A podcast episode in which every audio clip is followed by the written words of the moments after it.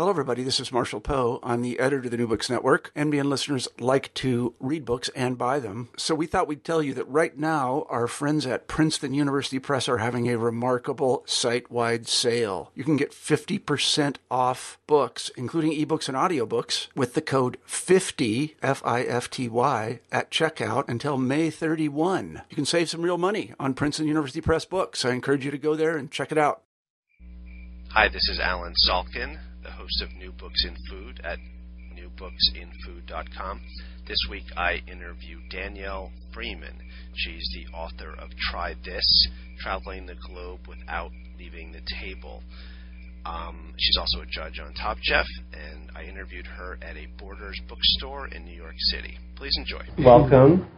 If you want to have a book signed, um, you should buy it before we're done, or right as we're done, or now and then right after Danyelle will sign your very valuable copies. More valuable after she signs them.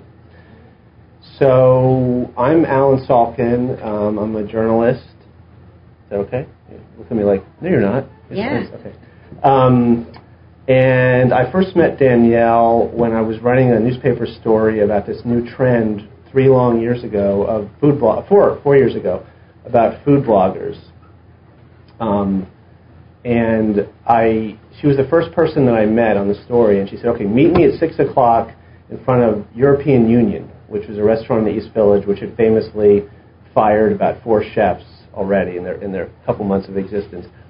And you know, who showed up but this really hot, um, skinny girl in a, I believe, turquoise dress with glitter makeup on, and within I was very charmed immediately. And within five minutes, this restaurant had been open with the new chef for six minutes. and she wanted to make sure to beat every other food blogger. and she was grilling the owner about the was his prosciutto American yeah. or European? Because it was European Union. How could you have American prosciutto, right? That's true. So that's how I started to get to know her. Now uh, we've we've been around together and um, got to know each other. We're friends now, and she asked me to do this and just talk a little bit about the book and about her. Um, the book is it's Try This, Traveling the Globe Without Leaving the Table. And also, I'm, the reason I'm recording the interview is because I'm doing a, a, website called New Books in Food. And if you're just absolutely fascinated by this interview or you want to tell your friends, um, it'll be posted up there within a, a, week or two, New Books in Food. But um, the book is like, we were talking about earlier, it's like a memoir of her appetite. Um, it, it's it's like a travel book where most of her traveling is done through her plate um, at restaurants uh, in in New York, a lot of them, and uh, you can sit down. You know, her brother. um, We're very close yeah. now.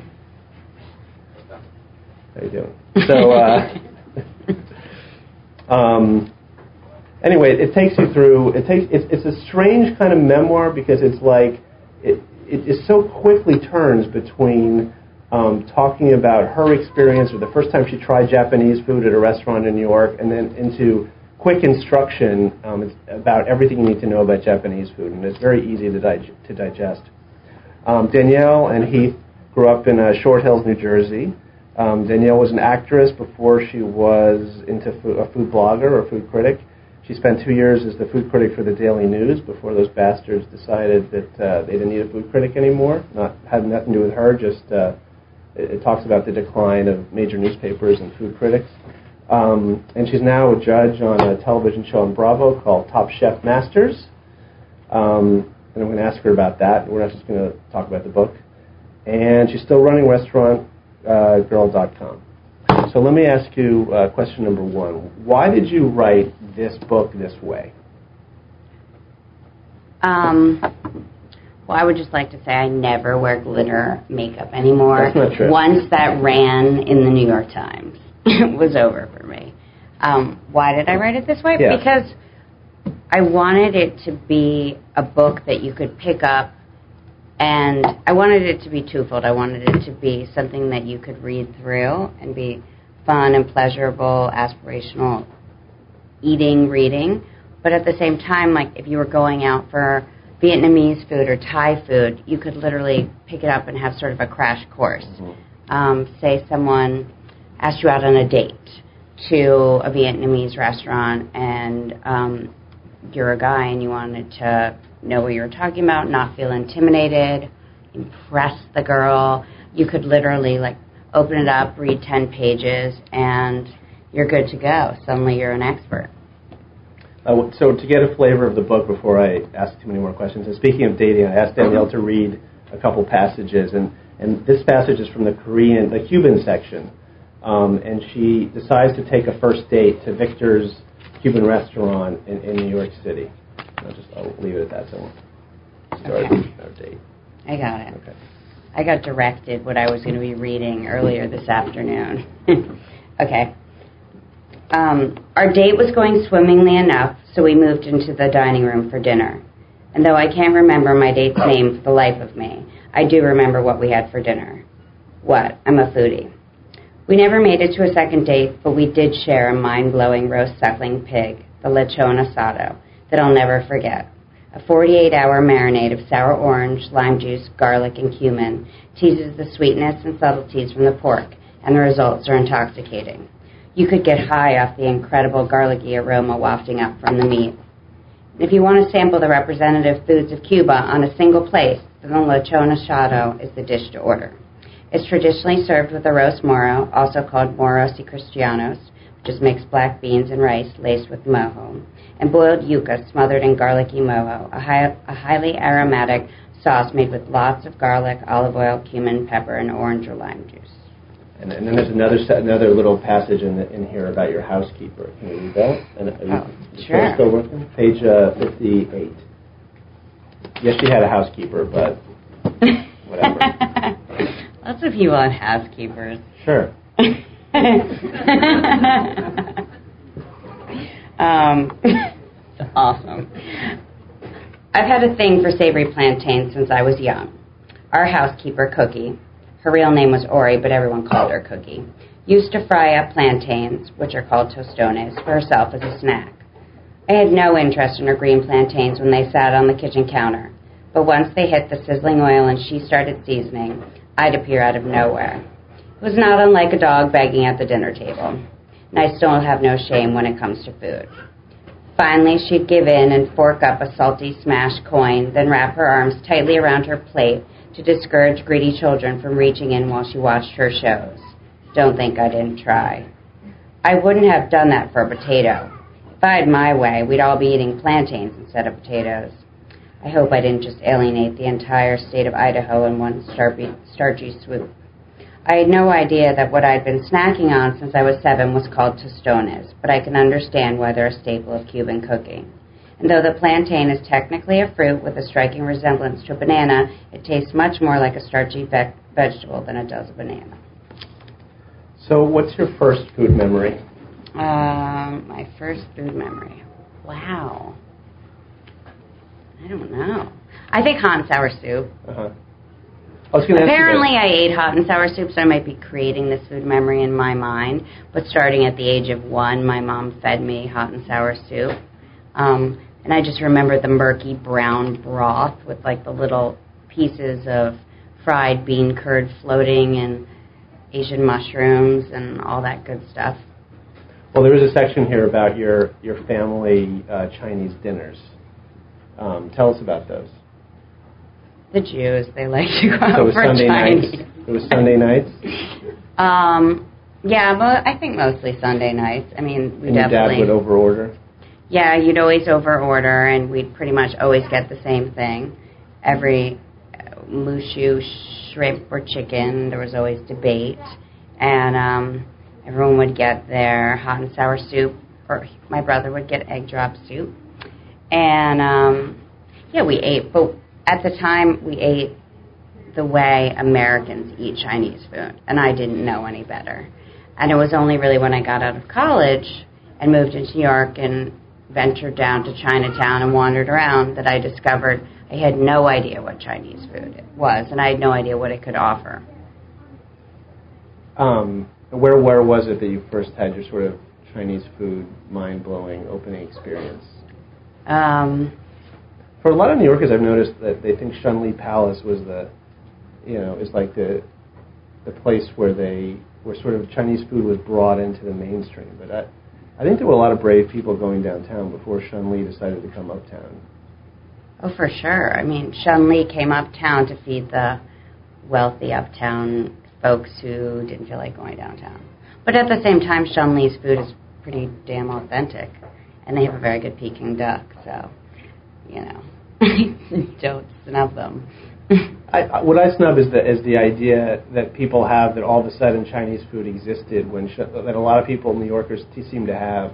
I, don't know, I went to an anniversary lunch there and I was kind of is me talking, but I Yeah, was kind of annoyed by ahead, the, whole, the whole celebration of oh they came 25 years ago and all of a sudden we discovered Chinese food. Anyway, what? No, I um, mean, China. Listen, I think that the point of all this amazing food we have here is all these immigrants came to this country and they wanted to eat the food they were used to from their homeland. They were craving their comfort foods. So they opened restaurants, and it was one of the probably easiest ways for them to make money was to open restaurants. And they certainly weren't going to feed themselves subpar food. So, you know, where they lived, a lot of them lived downtown, opened these amazing restaurants that you could find in China with hand pulled noodles and soup dumplings and amazing dim sum and roasted pork and Peking duck and all that good stuff. But yeah, if you go to one Cantonese American restaurant, you know, in a suburb or something, you're going to get sort of your greatest hits in one restaurant. Why do you think some people, you included, are so driven to this adventure of food? What did it mean to you? Why did you? Why do you hold on to it so tightly? Hold on to what? Food. Why? Why is it Oh. the thing that works for you? Um, Why do some of us go downtown for Chinese food?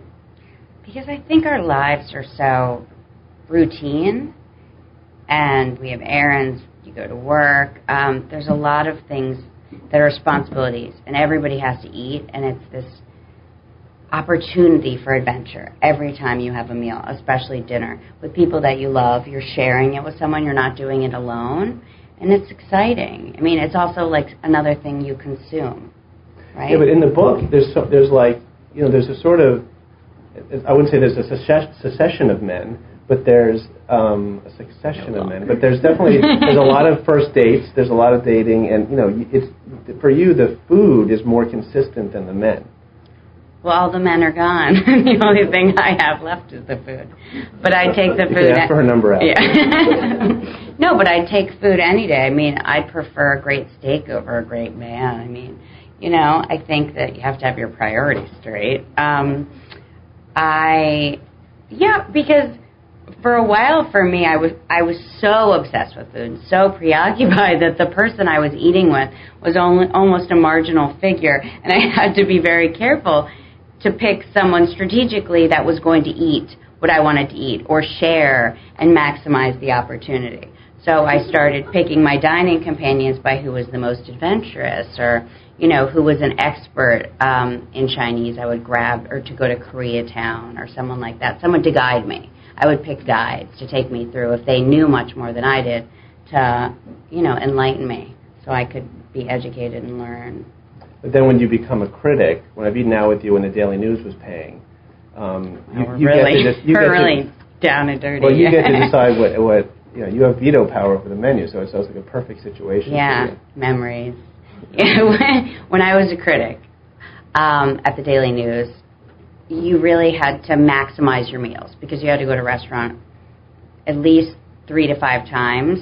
Um, so you had to really sort of try to experience and sample the span of the menu in those few meals. You had to order a lot of food. So certainly we couldn't order two of the same thing. I didn't want to order something that was you know, like a fill in the blank dish or unexciting or just a plain old salad. So I really took all power away from my dining companions as we were paying and, um, you know, just to sample the spectrum of the menu, to sample the chef's specialties, something that looked really, you know, ridiculous. Well, speaking of men and eating, what, what do you know about spotted dick? What do I know about What it? is spotted dick? It's a suet. It's a British pudding made with suet, Uh-huh. with raisins or currants in it. hmm Its name is much more fun. Yeah, it's not as interesting. The, the food itself is. A, I'm also. I like when you in the Japanese section when you talk about. Um, I hate when I start eating sushi with my hands and I get looked at as if I'm doing something wrong. What, what's the proper way to eat sushi and why?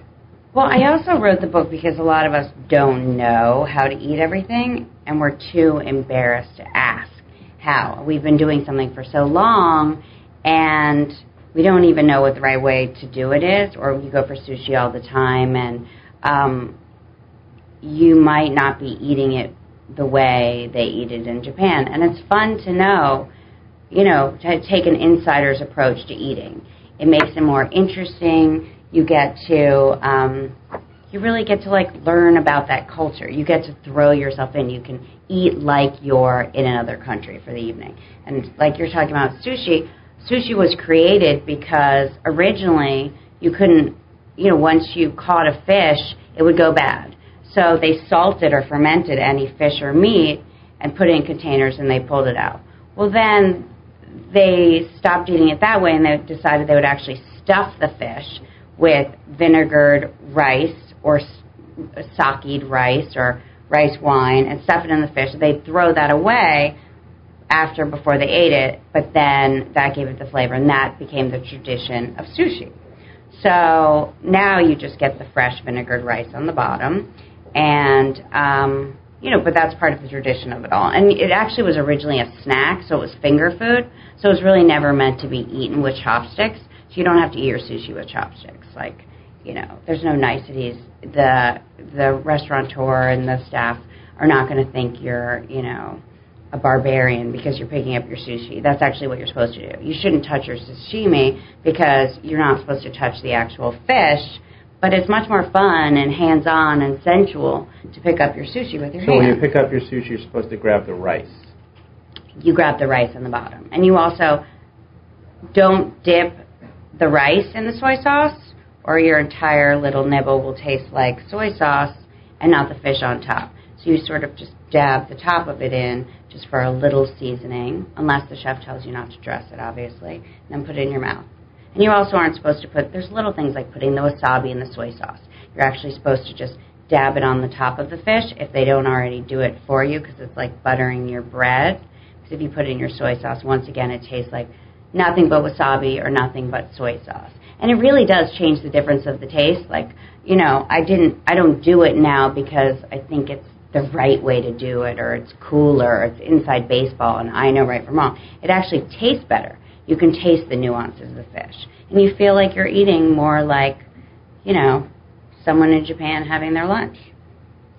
This is serious takeaway value here. Remember, if you learn only one thing tonight, how to eat sushi, it's, it is better that way. You, you had the same experience I had of actually having sushi outside the, um, I never say this word right, the Shijiki. Tsukiji. Yeah, market in, in, um, in Tokyo. It starts, the market starts at like 3 in the morning, and you can go have sushi starting at about seven in the morning with the with the people, and it's the freshest sushi in the whole world. It's an incredible experience.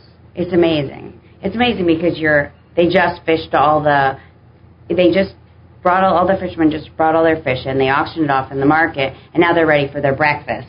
So they go to all the stalls next door where they're selling sushi for breakfast, and they just you know, cut it up, dice it out, and nobody speaks any English, and all the fishermen are like smoking cigarettes in your face, and you just point to, you know, what's next to you, and that's what you get.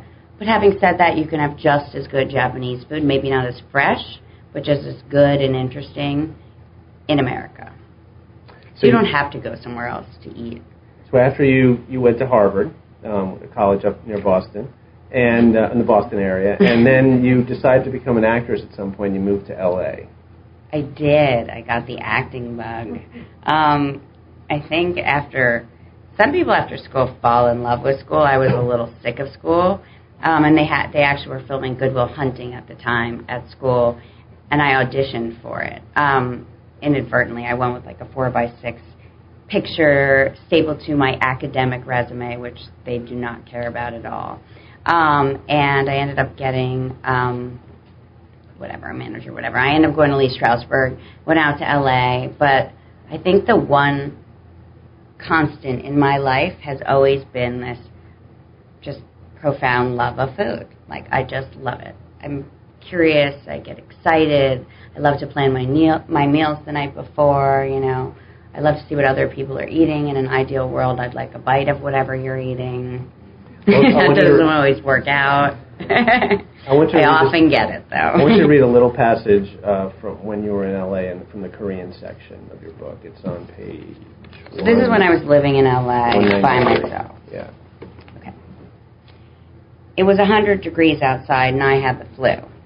I was living alone in Los Angeles and all I wanted was to be back in my own bed in New York. I was miserable. I'd been holed up in my sublet, subsisting on a diet of chicken soup, pickles, and ginger ale, when a friend stopped by to convince me that all I needed to get better was some samgyetang, Korean-style chicken soup. I'm all about trying new things, but not when I'm running a fever. But my friend insisted, and I didn't have the strength to fight him or to change out of my pajamas for that matter. So I went with him to Kungama, a restaurant in LA's Koreatown. We might as well have hopped a plane to Seoul. The only Koreatown I was familiar with in New York is just a block or so long, 32nd Street between 5th and 6th Avenues in Midtown. But Los Angeles' K-Town, as the Angelenos call it, occupies a substantial part of the city, about three square miles of it, in fact. And all the street signs there are written in Korean as well as English, and Korean barbecue joints, supermarkets, saunas, and karaoke halls line the streets. Keep going. Oh, really? There's Kungama. I didn't know this part.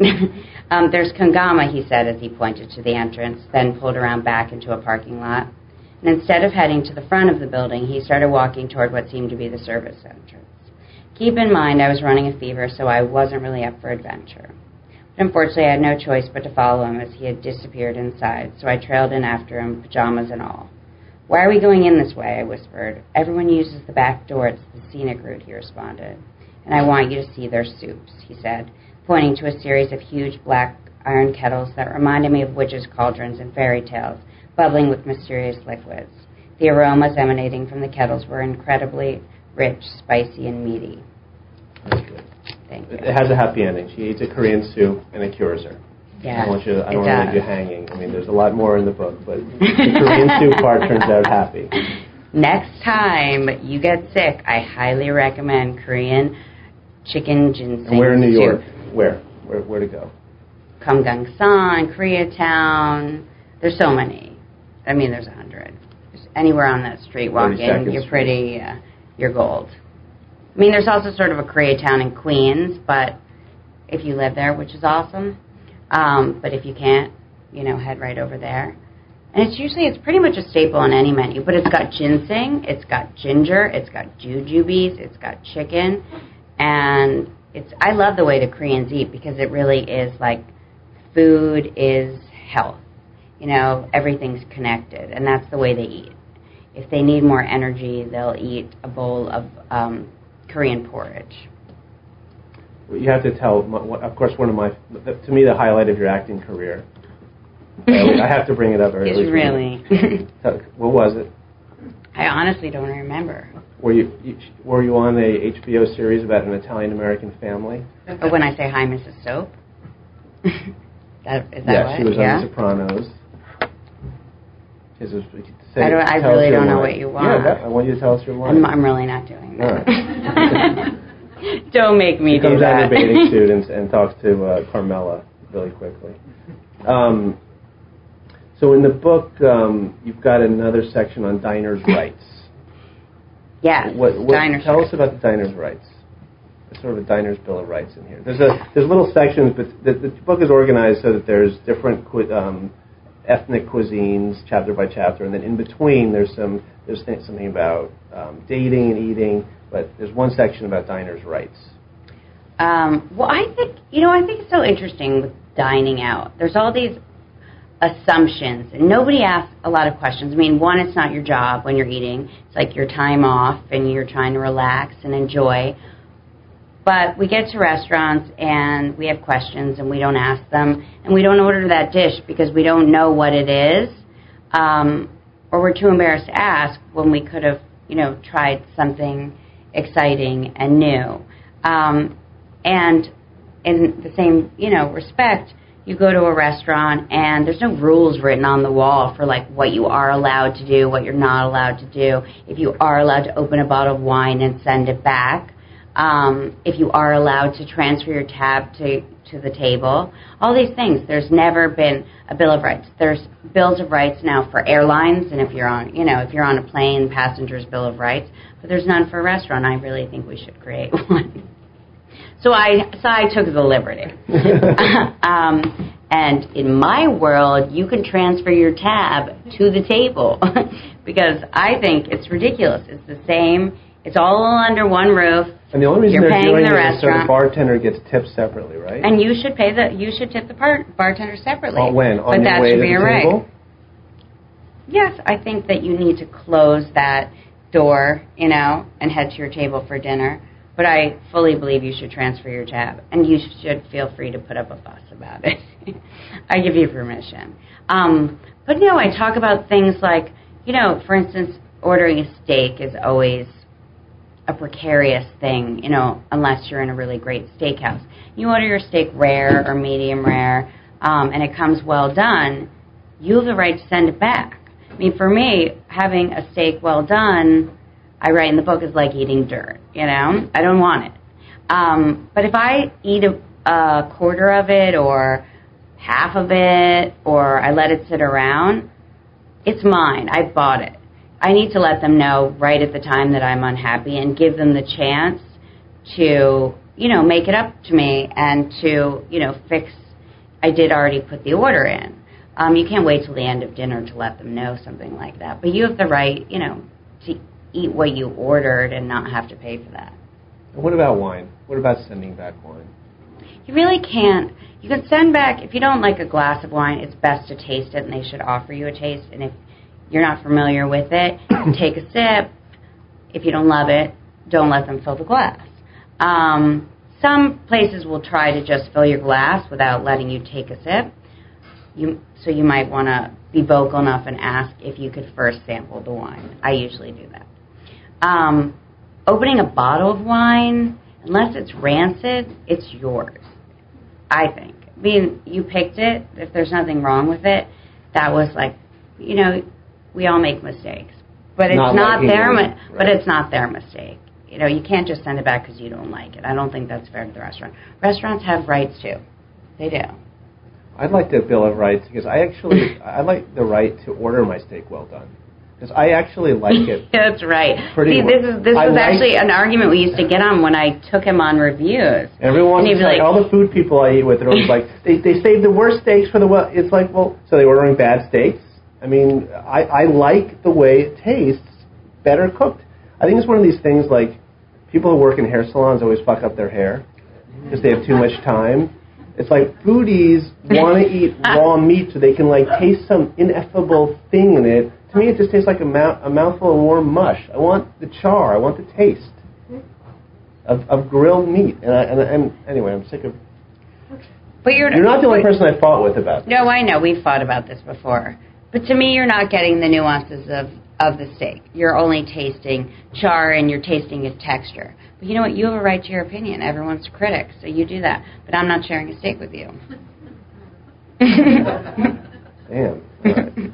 um, what else was going to ask you? So um, let's let's talk about Top Chef Masters a little. How did how did that come around?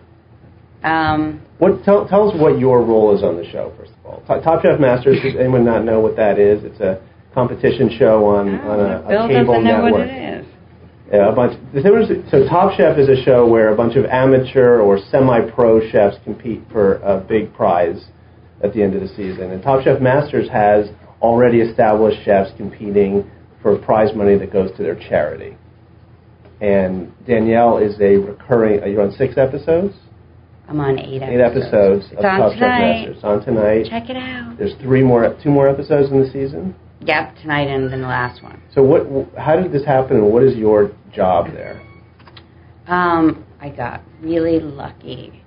Um, After fi- five years of really hard work, you got really That's lucky. right. No, I, I I filmed a pilot for Bravo last summer with Curtis Stone, who is now the host, and it was like a game show. I don't know if I'm really allowed to talk about it, but I loved it.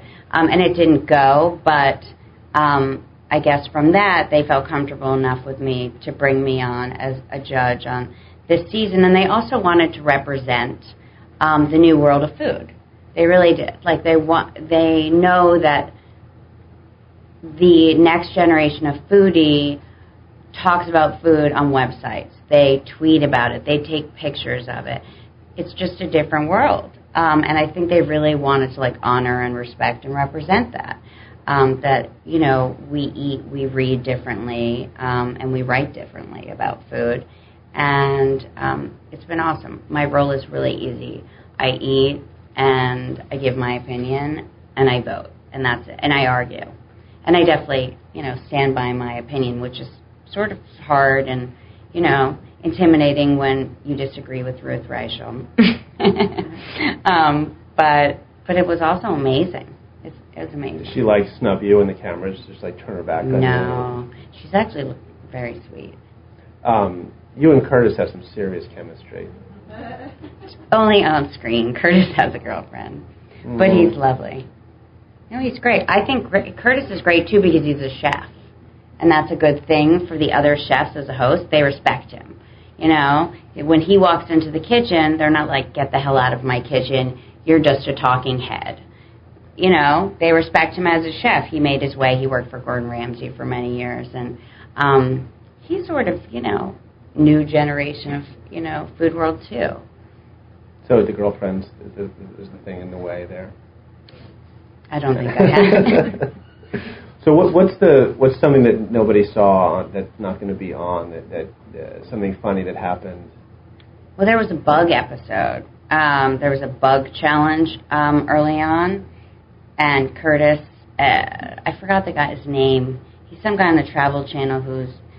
Uh, Adam Richman. No, he's a daredevil eater. Um, I don't. I don't oh, I know remember. who you mean. A hawk. Someone hawk? It does Matthew Hawk actually is who it is. He's a daredevil, and um, so his challenge, he apparently eats a lot of worms and snakes and cockroaches and mice and lots of things. And the challenge was was to eat all these, cook all these different bugs and make them taste good. And Curtis had the unlucky job of tasting them and judging. Um, and we filmed that night. I didn't have to judge, and we filmed that night. And Curtis vomited the entire day, Really? like through dinner, and they just edited it appropriately. Yeah. So he would literally be like, Danyelle, what do you think of the salmon? And I'd be answering, and he wouldn't be sitting in his seat anymore. Oh my god. he was throwing up in the garbage can. So I really dodged a bullet with that. We really lucked out that we didn't have to eat that. Have you been recognized on the street? Is, how was that show affected Um, your life? Yeah, I mean, people love food. You know, people watch food TV. People love food, and it's fun. It's just, I think, being recognized or people talking about Top Chef Masters just shows how much everybody's a foodie these days, and how much the world loves food, and how universal the language is of food. Which is why I wrote the book. I mean, it's this language we all speak, but half of us are blind to the other side of the menu because we've been ordering the same thing forever. And or we're too embarrassed to ask what something is that's, you know, on someone else's table and we want to try. Well, okay, so you don't have to ask. Now you can read about it, you know, or maybe like the next time you go out to eat, try something different, order something new that I talk about in the book. You know, maybe find a food that's familiar. Like that's what I did. I I started with peanut butter. I was always very obsessed with peanut butter. And someone started talking about this African peanut stew called Dorawat. It's West African groundnut stew. And I was like, ooh, peanut butter. You know, it wasn't just peanuts. It was like thick peanut paste. And I tried it.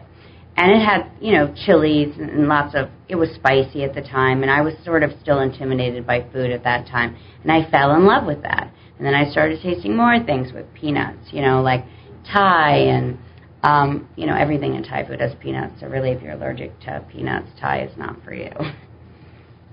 But that's the way to eat. You know, you find something you love and start to eat it in another cuisine. And you really can, like, suddenly open your world. I mean, if you love barbecue, try Korean barbecue next time. You know, it's amazing. It's still got that nice char, but it's got a sweet, moist flavor. And um, there's so much barbecue. There's Turkish barbecue. You know, the world is filled with barbecue. Where's a good Turkish barbecue place? Um, Alibaba has good Turkish Mhm. barbecue. Where's that? It's on 32nd between 2nd and 1st. Okay. So how how have things changed? I think in that's in the book. So Well, it could also be a restaurant guide. Well, it isn't. You, you do. You ha it's a really unique blend of like your story, and then before you even realize it, you've like taught me taught us something as you're reading it. it it's it really is an easy way to um, learn a hell of a lot. I mean, uh, even about you know, it's it's almost like downloading the brain of somebody who's been checking out the New York restaurant scene for five years. You know, it's like all these places that everybody talks about are in here, and what you're supposed to order there, and what you know, the names of the chefs that you read about all over the place. It's really a good almost um, sign of the times. And what what has changed in the you know in the in the four or five years since you've been you know sort of self-anointed yourself restaurant girl? Um, For me or in the restaurant world? well. I think in, in, in the in the media restaurant, you know, and you were very. There weren't a ton of people like you five years ago. Um, how has that changed? And, and what is it? What what is it? Do you feel like you're getting lost? You're, you know, there's too much out there, or have, are you like the old guard now? I hope not. I'm tweeting. I started tweeting a few months ago, so I'm trying to keep up with the young kids. no, I don't feel like I'm the old guard. I no longer chase restaurants down. I certainly wouldn't show up at a restaurant five minutes before, um, only because at that time when I distinguished myself, I think if I were to give advice to somebody who wanted to distinguish themselves as a blogger, I would say pick something distinct about what you stand for, who you are, what you love. For me, I was the girl who believed if you were open for business and you were charging full price, you were open for review. Because people want to know where to eat. They want to know what restaurants to avoid, what to order. And I got so excited when a new restaurant opened. For me, it was like, you know, the premiere of a movie or the opening of a Broadway show. It's very exciting. You know, people really follow chefs. Um, they fall in love with their food and they become big fans and they follow them. And for me, you know, that was something that was very exciting. And I distinguished myself because I was the first person in that door. I was the first person to realize that um, the Russian tea room was reopening. That was my big like entree. I remember I passed by and befriended, flirted with a construction worker outside and found out that story and suddenly, you know, I was put on the map a little in food.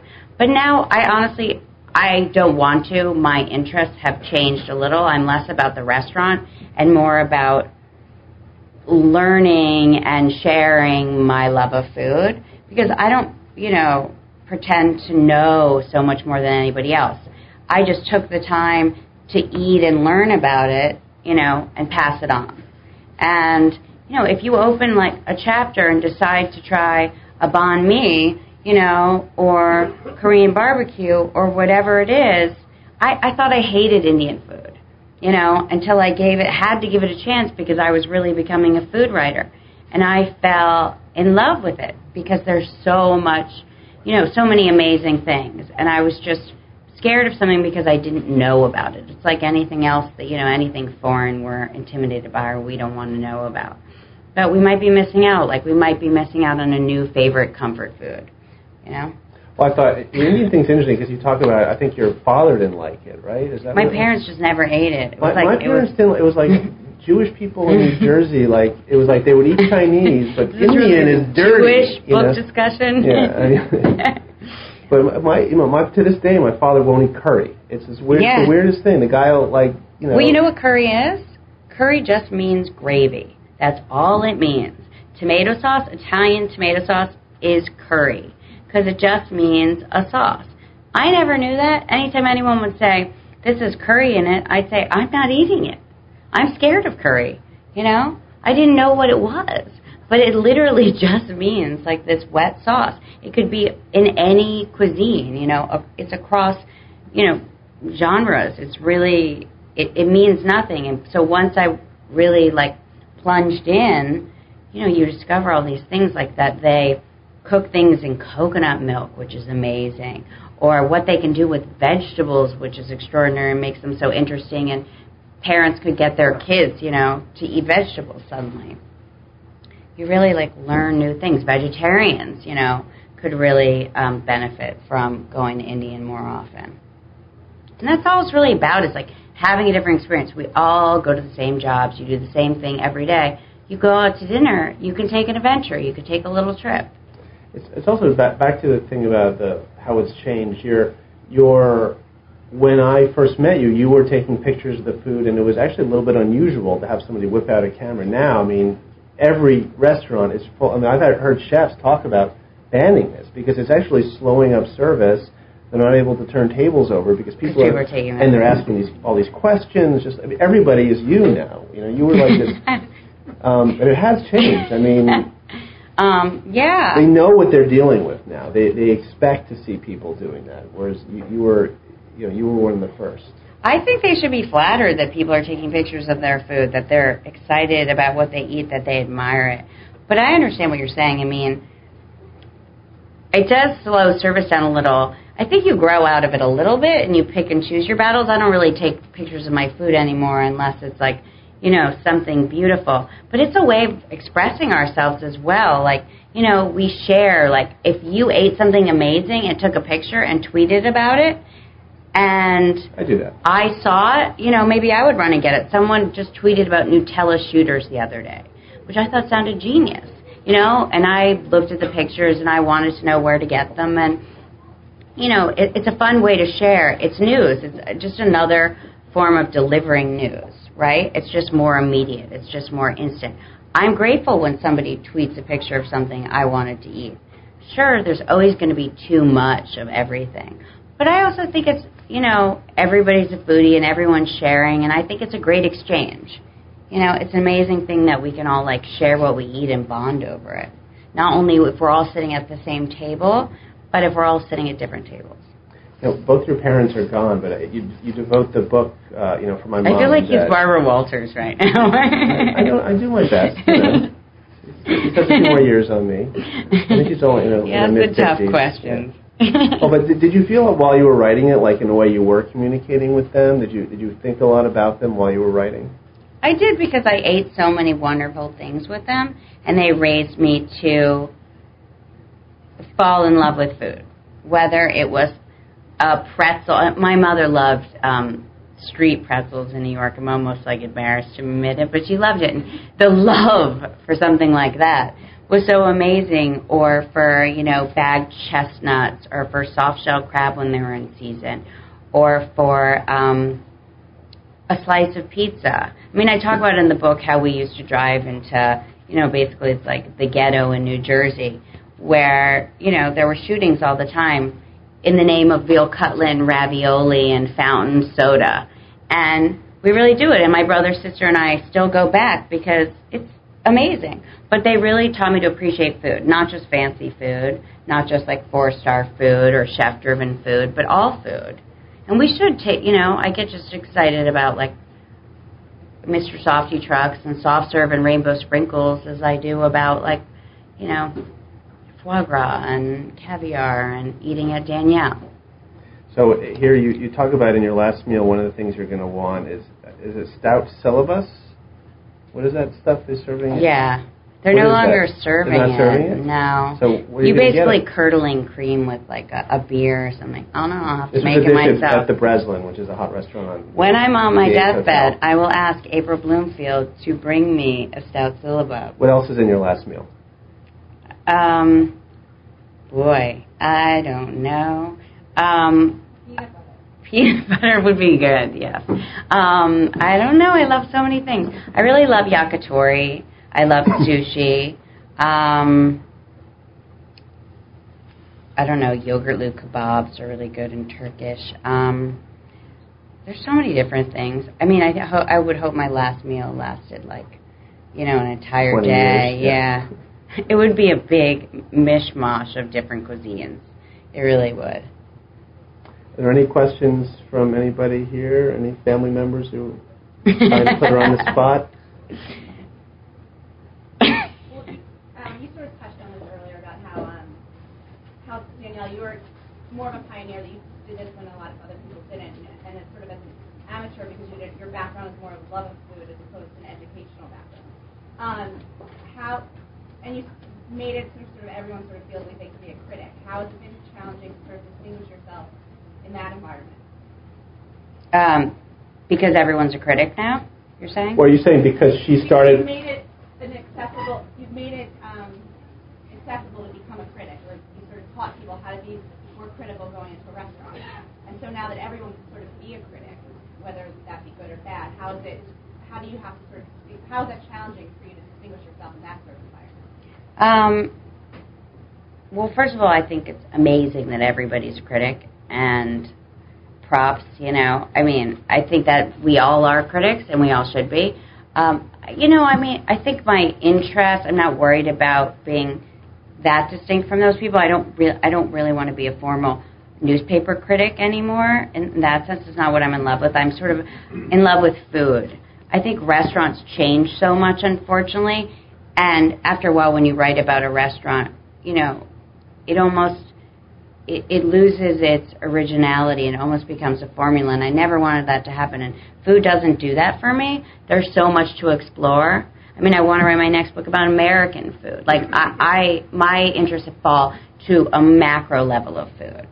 Like I want to learn about food and share it. You know, I want to get more invested in the particulars and less about the restaurants. Does that make sense? Danyelle, what's Roger. what's the trend in noisy restaurants? Roger. What's the trend with noisy restaurants, Roger? oh, it's so funny. In other words, are you saying? I even too think much they're noise? noisy. No, Um, I mean, e- either I'm getting old quickly, or Yes. the between the, the music they play and the lack of carpeting, you can't hear yourself talk. I Yeah. totally agree with you. We all agree. It's an acoustical nightmare these days to eat out. They just it's oh, it's purely decor though. I mean, they just need to stick some buffers around the room. I went to I was in Spain and and they uh, in in um, December I got to eat at El Bulli, but I also ate at a lot of other places. And you go into re- some restaurants and there's no music. It was, it was and you can actually talk to the people across from you. And I I don't think this is a getting old thing. I'd like to believe. I, I mean I think the downfall of He um, just wanted you to know he went to Yeah. Before it closes. Great. Let's be honest. Closing this month. Way to get it in. but uh, El Bulli, the they didn't play very loud music because the food stood up. You didn't need to like you know mud all our heads with, with all of this noise. I, I think that, I think it's too cheap now to build a really loud sound system. For for five hundred dollars, you can blow everybody out. You know, Have you talked to restaurant you know chefs about this and why? I mean, I used to write about it. I'm not sure they understand. I feel like they, don't want to be hip. So it makes them easy. It even, actually makes it easier to work when there's a lot of loud music. But. They also want people to have a fun night out. I think there's that fine line of a night out and dining out, but I think that people have taken it too far and they're so worried about people having fun and people being entertained and that their food's not going to stand on its own that they bring in other distractions. It's a sign of insecurity. Right. In fact. Perhaps.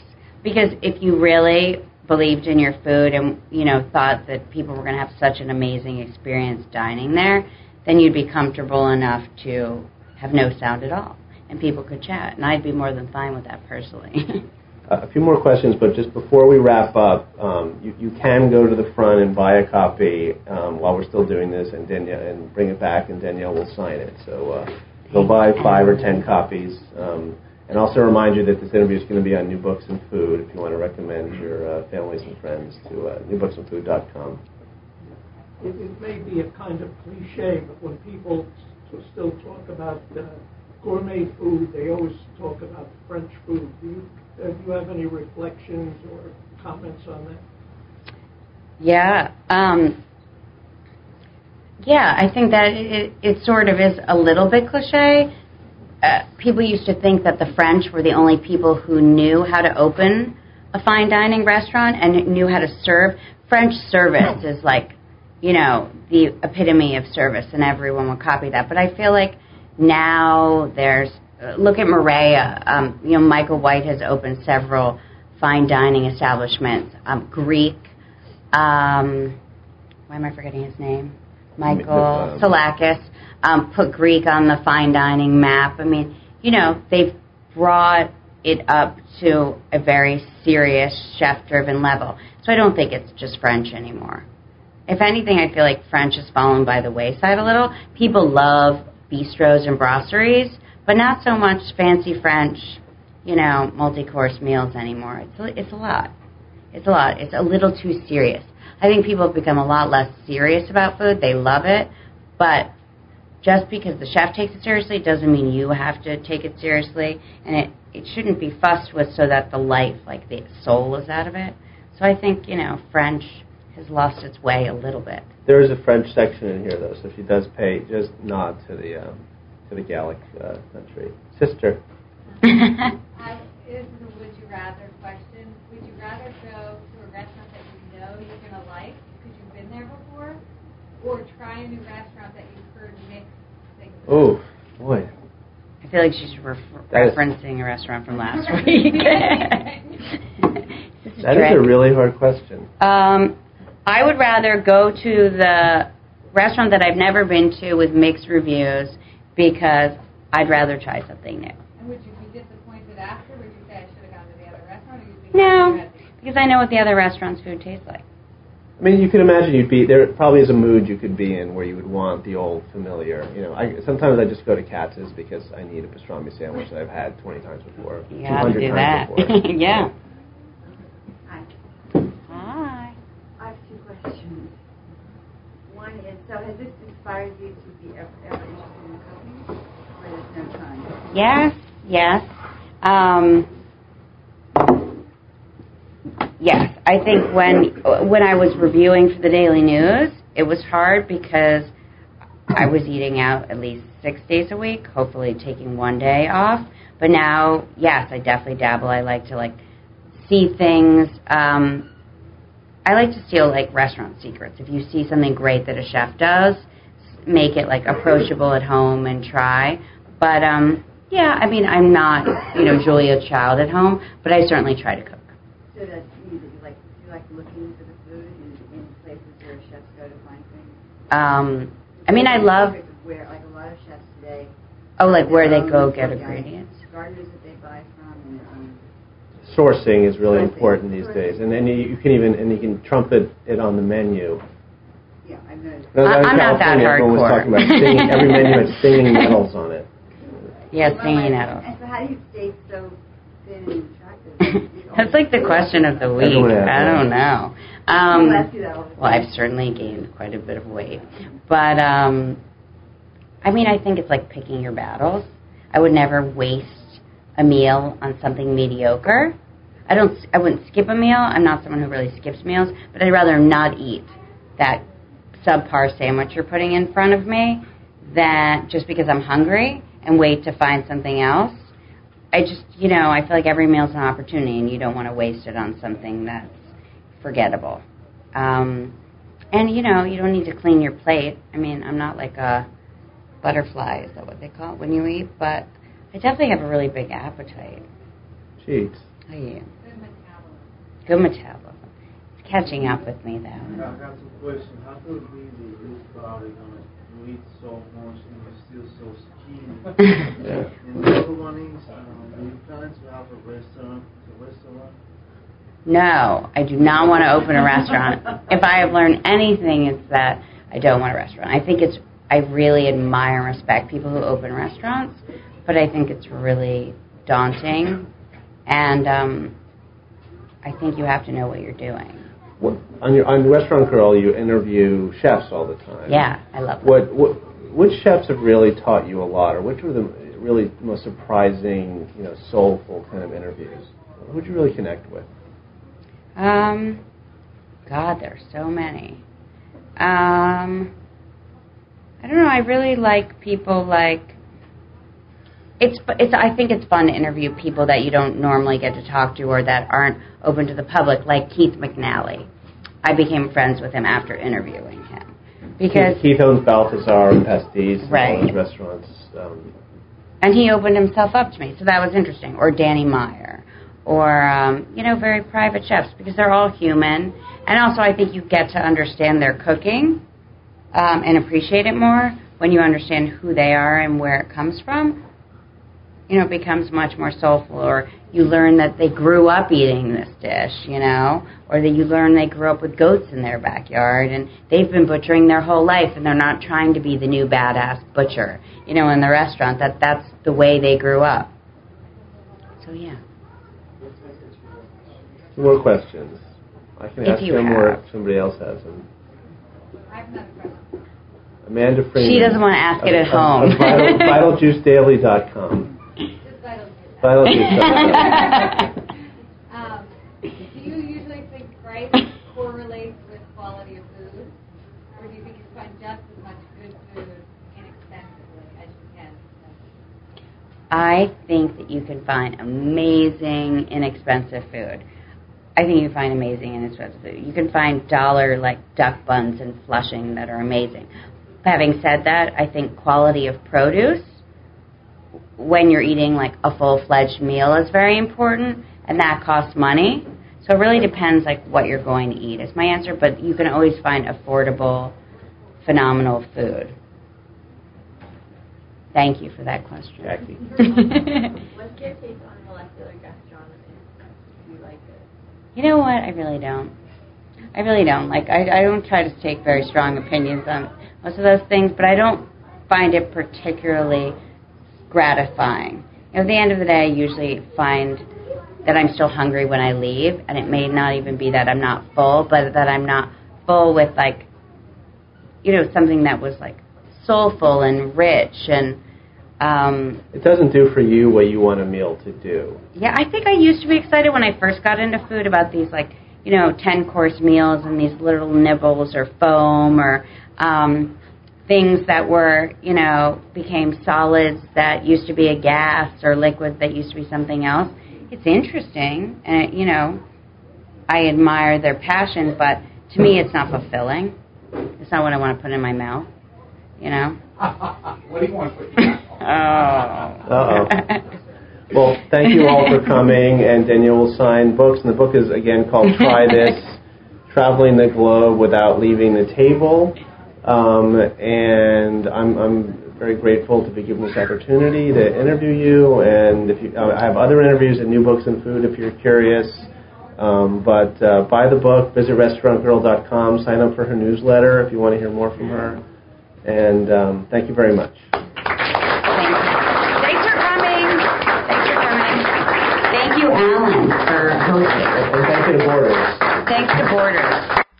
You can find other interviews at newbooksinfood.com, which is part of the New Books Network. I'm Allen Salkin. Thanks for listening.